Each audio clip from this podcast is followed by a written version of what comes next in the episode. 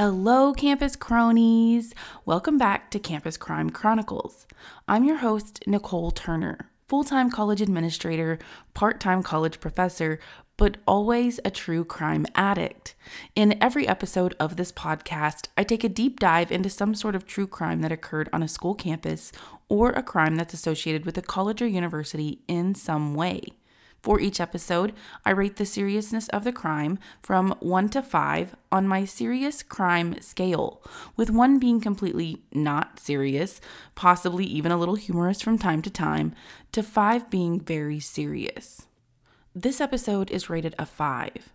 On December 4th, 1998, 21 year old Yale student Suzanne Jovin was stabbed 17 times and left for dead in an upscale neighborhood in New Haven, Connecticut police zeroed in on one and only one suspect. Suzanne's thesis advisor and a lecturer at Yale University, James Van de Velde. But Dr. Van de Velde was never arrested, and for good reason. You see, at least two prominent and very experienced investigators determined that there was no way her thesis advisor was involved in her murder at all. But local police dismissed the two investigators' theories and evidence and nevertheless persisted, trying to prove that he killed Suzanne. Now, over 20 years later, Suzanne's murder has still never been solved, and other suspects have never been publicly announced or identified. And the thesis advisor? Well, Dr. Van de Velde sued the pants off the city of New Haven and Yale for falsely labeling him a suspect. Y'all, this story is full of twists and turns, and it's sure to make you incredibly frustrated because of the mere tunnel vision the New Haven Police Department had, or even still has, honestly, in this case.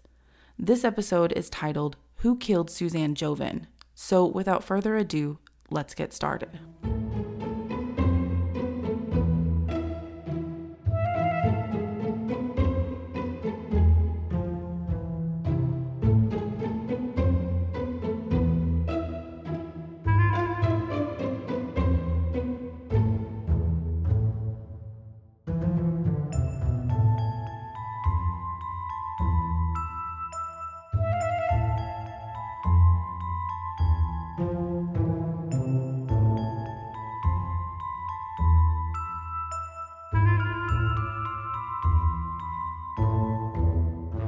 Suzanne Nahela Jovin was born and raised in Göttingen, Germany, by her parents, Thomas and Donna Jovin.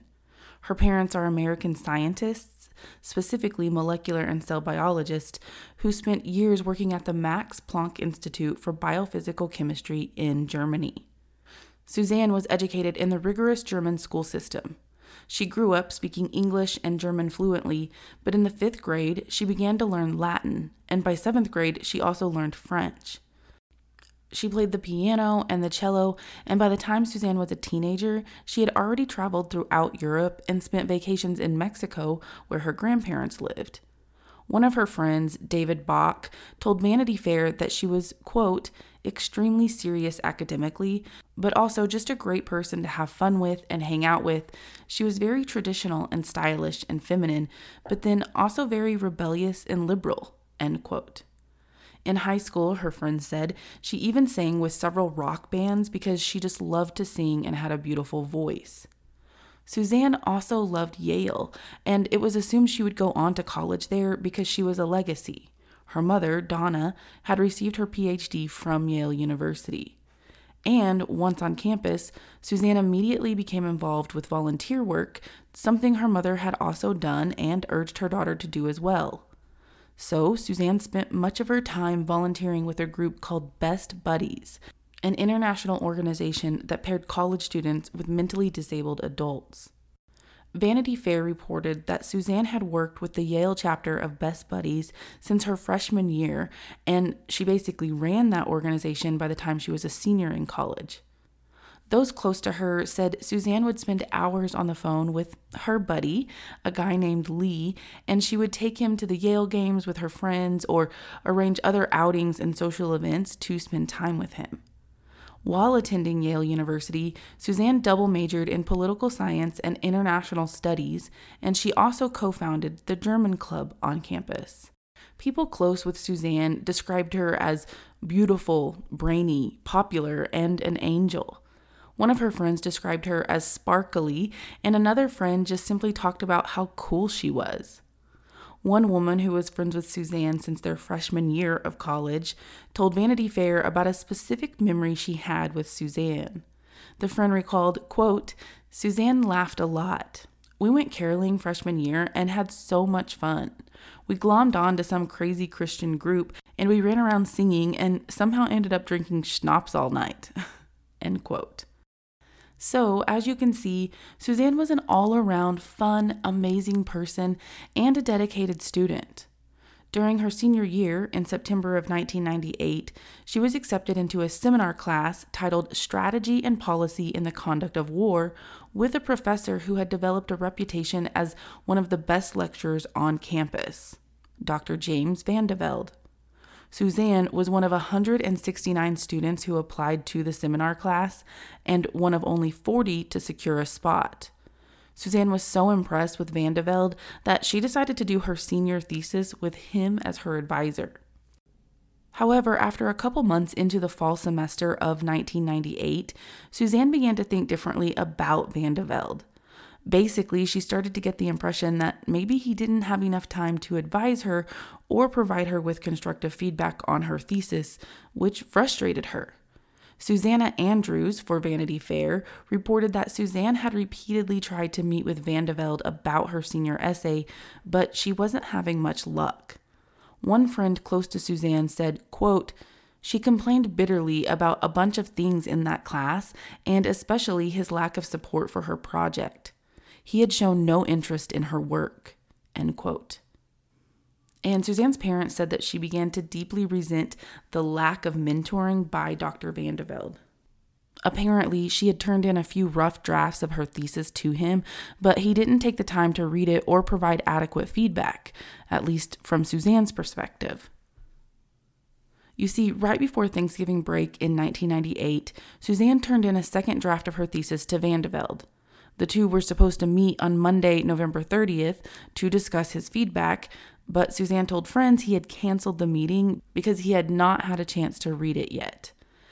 At a meeting the next day on December 1st, he still hadn't read it.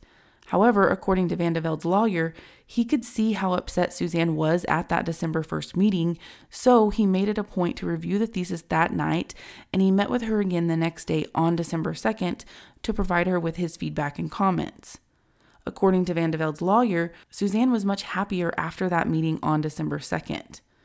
But according to Suzanne's parents and friends, she was far from happy and still not satisfied with his feedback and review. One of her friends said, quote, She was still upset. Furious is how she was. That's the way to describe how she was in those last couple of days with him. End quote. Regardless, Suzanne continued working on her thesis and making the revisions that Van de Velde suggested. Sometime between 4 and 4:30 p.m. on December 4th, 1998, Suzanne stopped by Van de Velde's office to drop off a new draft.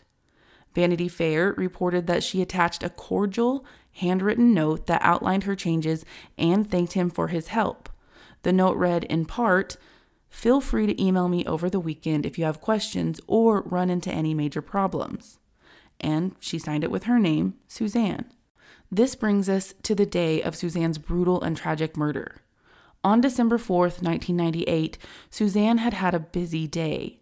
For starters, she had been up all night working on her revision of her thesis, and then after she turned it in to her advisor in the late afternoon, she checked out a university vehicle for a volunteer event. She spent the evening at Trinity Lutheran Church, located four blocks away from campus, at a pizza making party for Best Buddies, the organization she often volunteered with. Witnesses at the party later told police that Suzanne seemed tired that evening, but that she also appeared to be in a good mood. After she helped clean up, she left the church shortly before 8:30 p.m. and used the university vehicle from Yale to drive other volunteers home.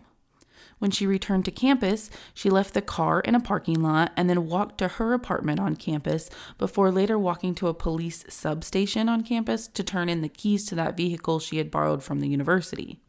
Now, for the next several minutes, I want to go through a very specific timeline of Suzanne's movements and exactly where she went between 9 p.m. and about 9:53 p.m., which is the time Suzanne was found nearly 2 miles away from campus fighting for her life after she had been stabbed multiple times.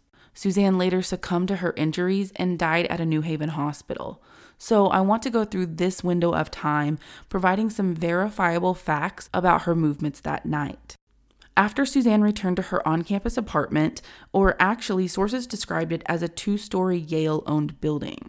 But after she returned home to campus from that Best Buddies pizza party, a group of friends drove by her apartment between 8:30 and 8:50 p.m. They recalled, quote, "We waved to her and said, "We're going to the movies. Do you want to come?" She was at her window and waved back. She couldn't come. She was planning to work on her senior essay. End quote. Then, at around 9:02 p.m., Suzanne logged onto her computer. She wrote an email to a friend telling her friend that she would leave some GRE study materials, including a book and a CD ROM, for her friend to pick up in her apartment lobby. And then she provided her friend with the access code to the lobby. Side note GRE stands for Graduate Record Exam. It's basically a standardized test students usually have to take before being accepted to graduate school, like for a master's and a doctorate degree. Trust me, I've taken that sucker twice, and I do not envy anyone who has to study for it and take it. Anyway, in that email, she told the friend that she had lent the GRE materials to another person and that she just needed to retrieve them from that person before her friend could pick them up in her apartment lobby. Here's the thing though police have identified the friend to whom Suzanne wrote the email, but they have never been able to identify exactly who that someone was, and I say someone as in air quotes, someone was whom she had lent the materials to and needed to retrieve them from. So put a pin in that piece of information for now. Anyway, we know that Suzanne sent this email after returning home from the volunteer event at the church, and then she logged off her computer at around 9:10 p.m. Sometime shortly after sending that email, Suzanne left her apartment and headed in the direction of an on campus police substation located at Phelps Gate, which is basically Yale's main entrance to the campus, from what I gather. Remember, she was heading that way to turn in the keys to the university vehicle she had borrowed earlier in the evening. While she was strolling through campus toward the main gate, Suzanne stopped and talked with her friend Peter Stein, who was walking past her. Peter later told police that he and Suzanne talked for about 2 to 3 minutes, which was sometime between 9:15 and 9:22 p.m. In 1999, Peter told the Yale Daily News, quote, "She did not mention plans to go anywhere or do anything else afterward. She just said she was very very tired and that she was looking forward to getting a lot of sleep." End quote. Suzanne then proceeded to walk to Phelps Gate to turn in the keys, which was about 9:25 p.m. After dropping off the keys, instead of turning around and retracing her steps to go back toward her apartment, Suzanne continued walking through Phelps Gate, off campus, heading north down College Street. Suzanne was then seen again by another student who was walking in the opposite direction on College Street at about 9:25 or 9:30 p.m. From here, police are not exactly sure where Suzanne went next or where she was headed because even though she told her friend Peter that she was tired and wanted to get some sleep, she did not appear to be going home after she dropped off those keys. And ultimately, she never went back home. Between 9:53 and 9:55 p.m., a Yale medical resident and her friend had been walking around an upscale neighborhood in New Haven looking at Christmas lights. As they began to inch closer to the corner of East Rock and Edge Hill roads, they heard a scream, but didn't think much of it. That is, until they actually got to the corner of those streets. They soon saw a woman lying face down on a grassy area between the street and the sidewalk. Though they didn't know her at the time, the woman lying there, clinging to life, was Suzanne Jovin. The medical student told her friend to run back to their car where they had parked it and call 911 from her mobile phone. Police and paramedics arrived to the scene by 9:58 p.m. and took Suzanne to the Yale New Haven Hospital where she was pronounced dead at 10:26 p.m. So, what happened to Suzanne between 9:30 and 9:55 that night? Just a 25-minute window. Well, let's go through the investigation and the theories that investigators have speculated over the years. But keep in mind, this case has still yet to be solved over 24 years later, even though there is at least one plausible theory that police refuse to officially look into. Let's start with the evidence collected at the scene and work our way out to what exactly could have happened to Suzanne Jovin. At the crime scene, where the medical student and her friend came upon Suzanne that night, police and paramedics found her clinging to life. Suzanne had been stabbed 17 times in her back and neck areas, and her throat had been slashed. She had been stabbed so forcefully that the tip of the knife used to kill her actually broke off into her skull. A medical examiner later determined that only one of those stab wounds were fatal, though, likely meaning the slash to her neck is what ultimately killed her. The ME also determined that the murder weapon was a 4 to 5 inch, non serrated carbon steel knife. But keep in mind, this knife was delicate enough for the tip to break off and become lodged into her skull. So, officially, police had at least a portion of the murder weapon as evidence because it was discovered during Suzanne's autopsy. However, it's important to note that there was no evidence of sexual assault, so police thought maybe robbery might be the motive. The only piece of evidence that police found at the scene was an empty glass Fresca bottle. It was discovered in some bushes near the sidewalk beside where Suzanne was lying in the grass. Police knew the bottle was Suzanne's, or she had at least touched it, because they found Suzanne's fingerprint and an unidentified palm print on the soda bottle. From the jump, police had two primary questions. One, where was Suzanne intending to go when she walked out of Phelps Gate that night if she wasn't going back to her apartment? And two, how did she get to the corner of East Rock and Edge Hill Roads some 20 to 25 minutes later, nearly two miles away from where she was last seen walking? First off, investigators believe she got to that upscale New Haven neighborhood by a car. Again, it was about two miles away from Yale's campus, so they don't believe she could have walked there in only 20 to 25 minutes. I mean, it takes me a good solid 20 minutes to even walk one mile. So, unless Suzanne was an Olympic runner or a professional speed walker, she must have gotten to that area by a vehicle. The biggest thing that investigators wrestled with was what her intentions were that night. Whom could she have gotten in the car with that night and why? Well, police interviewed witnesses in the area, and several claimed they had heard arguing between a man and a woman although that man and woman could include a number of people because nobody could identify who they were, police assumed it was between Suzanne and her thesis advisor, and they zeroed in on Dr. James Van de Velde, particularly after they learned that Suzanne had some conflict with him about her paper. Police quickly and completely prematurely came up with the theory that the two were having an affair and that he must have killed her. Here's the thing though that conflict was basically one sided. So, allow me to explain.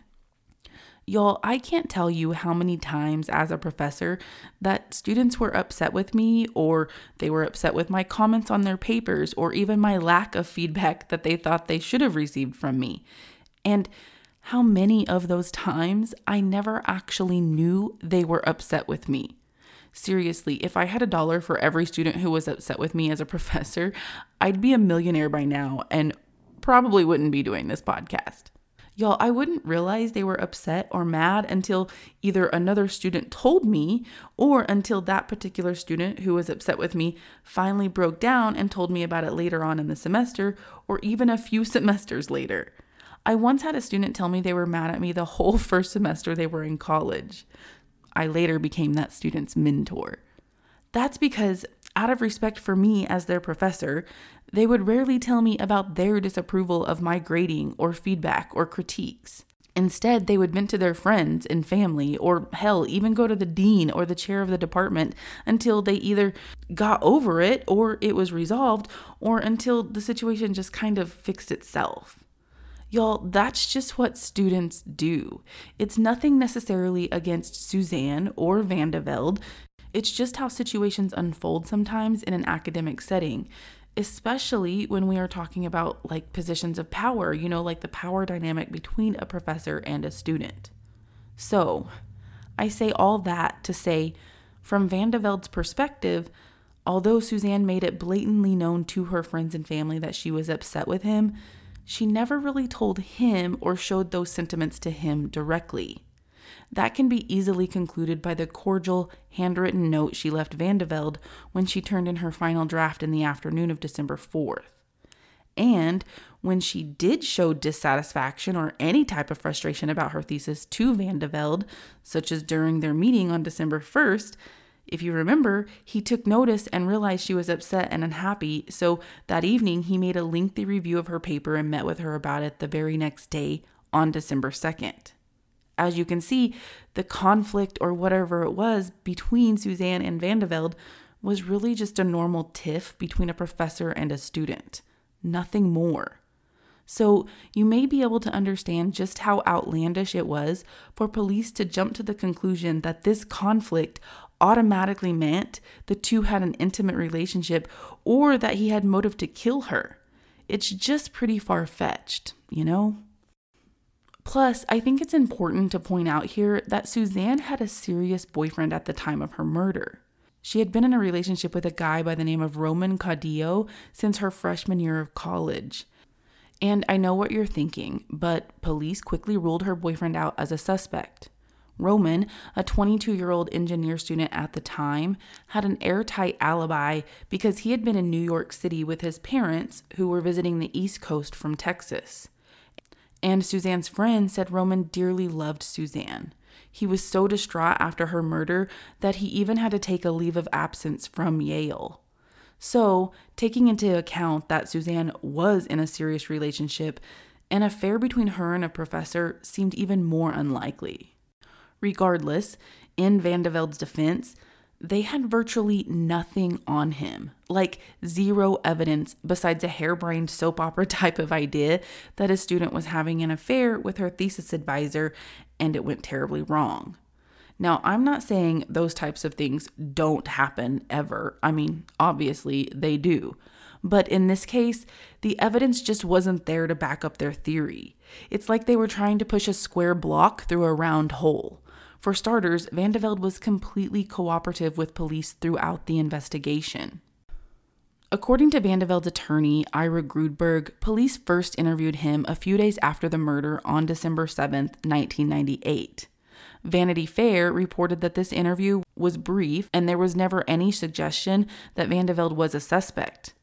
But by the very next night, police were convinced that he was guilty.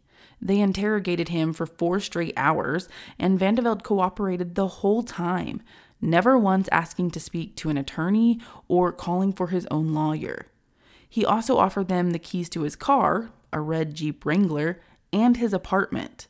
According to Vanity Fair, they searched his car but never searched his apartment. Van de Velde also offered to let them do a blood test and take a polygraph, two requests that police denied. But I mean, why? If they thought this guy was so guilty, why not let him take a polygraph? Why not do a blood test to compare his DNA to DNA from the soda bottle? Why not look more into the knife, the murder weapon that was used to kill her, and see if he had access to that type of weapon? Why not do anything besides point the finger?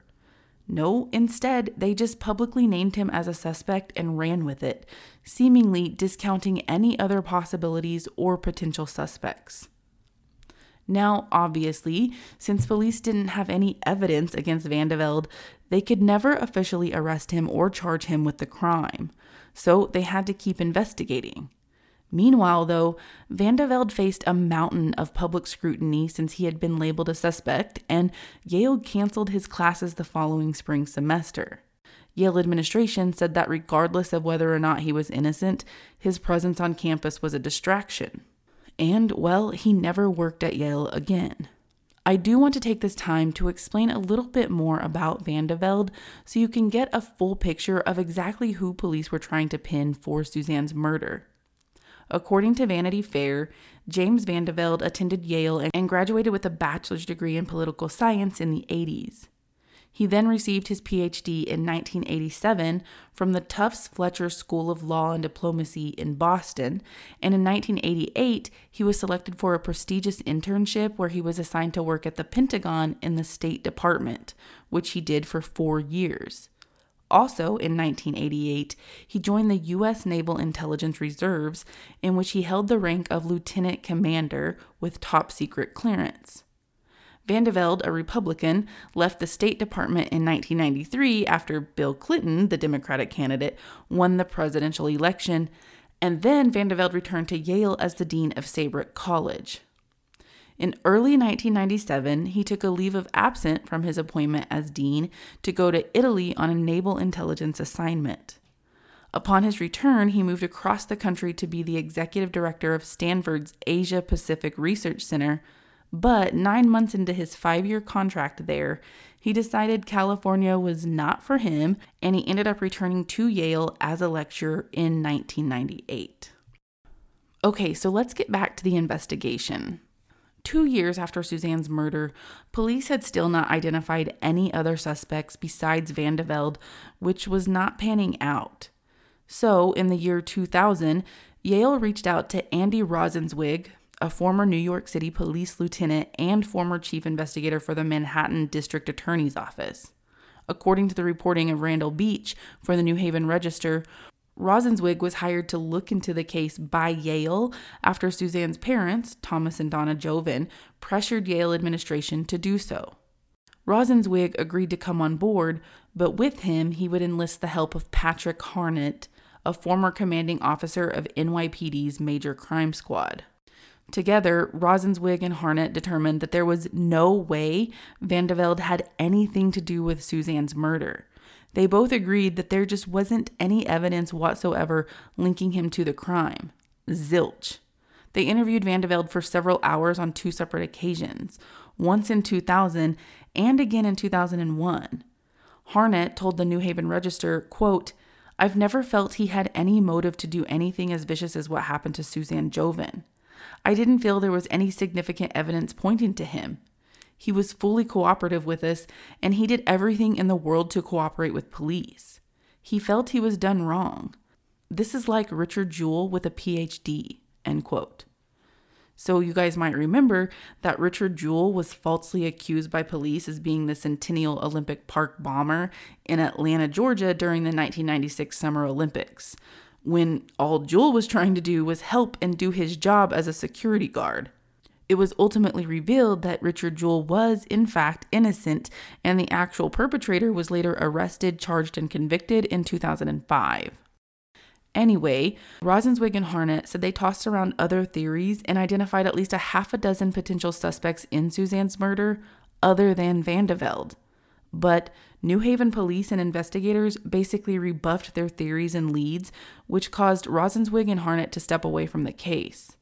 Rosenzweig told the New Haven Register that authorities' focus on Van de Velde had two devastating effects on Suzanne's case. He said, quote, First, the damage to an innocent man's reputation.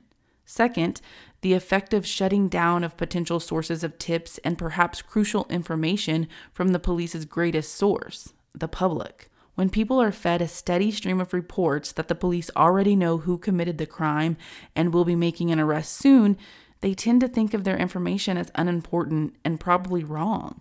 Sadly, we'll never know how many sources in the Jovin case came forward. End quote.